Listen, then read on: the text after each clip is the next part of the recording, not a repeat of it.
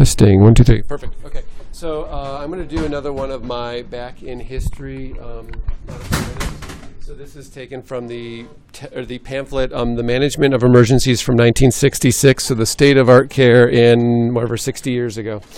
So here's the uh, story. I, would, I thought we'd do GI bleed. Okay, so back in 1966, uh, it was crazy. Up to 50% mortality from upper GI bleed. I think we see upper GI bleeds all the time right now, and you know half of them do not end up dying. So it was actually a pretty terrible disease uh, back then. Um, keep in mind they did not have uh, H2 blockers. Tagamet kind of was the first uh, H2 blocker that came out, and I think maybe like 19 what was that 80ish.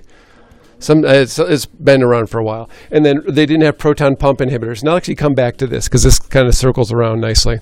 Um, Twenty percent of the cases were unrecognized. So you think about like how many people we admit. It's not that hard to diagnose a GI bleed. I mean, if they have blood in the stool or low crit, then it's kind of a relatively easy diagnosis. But for whatever reason, they missed twenty percent of them. So their management was they said, okay, it's either going to be uh, peptic ulcer disease or it's going to be variceal bleed. That was sort of their algorithm for treatment. And they said the first thing you need to do is check for liver disease. Well, how do we check for liver disease? yeah, blood work like AST, ALT, bilirubin, maybe ammonia level. They did this crazy thing called the bromosulfolin excretion test. Has anyone even ever heard of that? So this is crazy. You inject bromosulfolin, and it's like five uh, milligrams per kilogram, and then you do a blood draw like uh, 10 or 20 minutes later, and you see how much of this has been filtered out by the liver. It's a measure of liver function. Now, the crazy thing with it, I mean, is if you're having a GI bleed, it doesn't really work anyway. So the test that they were using was a useless test, and it seems like kind of crazy. The other thing they used to do is a splenoportogram. And so, if you can imagine this, you take a long needle and just sort of aim for the spleen. They didn't have like ultrasound guidance wasn't a thing then, um, and then you would inject contrast dye into the spleen. And they said if you had an enthusiastic radiologist, they could sh- they could review the films for you. So the one you were hoping to have an enthusiastic radiologist, and two you're sticking a needle into the spleen of someone who's probably um, hypocoagulable and probably has an enlarged spleen anyway. And then what you did is one you'd look at the images and then you'd hook that up to a manometer and measure the pressure in the spleen. And they said if it's greater than 300, you're going to have liver disease and probably have variceal bleeds. If it's under 250, it's not going to be variceal bleeding. So you'd stick a big needle into an organ that easily bleeds in a person who's already bleeding, and then do crazy things like inject dye and then measure pressures. And they said, oh, they're just starting to do endoscopy. So I was thinking, oh, that's kind of cool for 1966, but it's not like the flexible endoscopes that we think of. It was a rigid scope. So if you can imagine, okay, you know, when you watch those shows like America's Got Talent and some guy has like a sword. he swallows. So it's a rigid bronchoscope, like this straight pipe that you'd stick down the esophagus and uh, hope to see something. So that was the state of the art.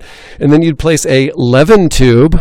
A Levin tube is essentially an NG tube, and then do ice saline irrigation. Um, so that, I mean, I remember us irrigating people with saline until clear, and that's kind of witchcraft. Doesn't really do anything. The other thing you want to do is administer fresh blood because if the blood was sitting around for a while, it didn't have as much of the active factors. Um, so they did recognize that blood kind of goes bad after a while. They'd give everyone neomycin. Um, I'm not exactly sure why. Um, and then the other mainstay of therapy was surgery. So um, you, ba- you basically have to go in, and if someone had a bleeding ulcer, there's a high rate of perforations that actually do surgery for upper GI bleeds. That was sort of the state of the art. The other terrifying thing they did was a Blakemore tube. So I remember Blakemore tubes. Has anyone ever seen a Blakemore tube? So this crazy tube, it's um, imagine a Foley. So you'd stick like a long Foley down in the esophagus into the stomach. There's a distal balloon. You'd blow that up and then tug on it and get that balloon right in the upper aspect of the stomach. Then there'd be a second balloon that would be in the esophagus, and that would would inflate and tamponade sort of the varices. So it's a super barbaric procedure, and you risk like tearing the esophagus. Um, it doesn't really work very well, and they leave it in for like two days. So that was sort of the state of the art back then. Um, they didn't have H2 blockers or PPIs, so they gave antacids every one hour through the tube, and it would just be plain old calcium carbonate alternating with milk. So you use what you could use, I guess. And um, thankfully, the, the person who wrote this article said he was there was pleased for control trials because they actually recognized that none of this stuff had ever been proven. It was just sort of what they did to try and help people. Um, so basically from 1966 i don't think we do any of these things anymore the interesting thing that you know sort of the, the theme of these lectures going back like 60 years is some of the stuff comes back. Some of it's witchcraft. Some of it we'll never do again. Um, when you look at PPIs, so that's kind of our state of the art right now. We give everyone Protonix. Um, there's a really good website called NNT, the number needed to treat. So they looked at PPIs, sort of our current standard of care. So they combined all the studies. I think there's 1,500 patients, and they said, does it do anything for mortality, rebleeding, or need for surgical intervention? And the answer for uh, PPIs, it does not make any difference. So when we give this, when someone else does this lecture in 50 years, they'll say, back in 2016 they gave PPIs. Can you believe that? So anyway, that's my uh, talk.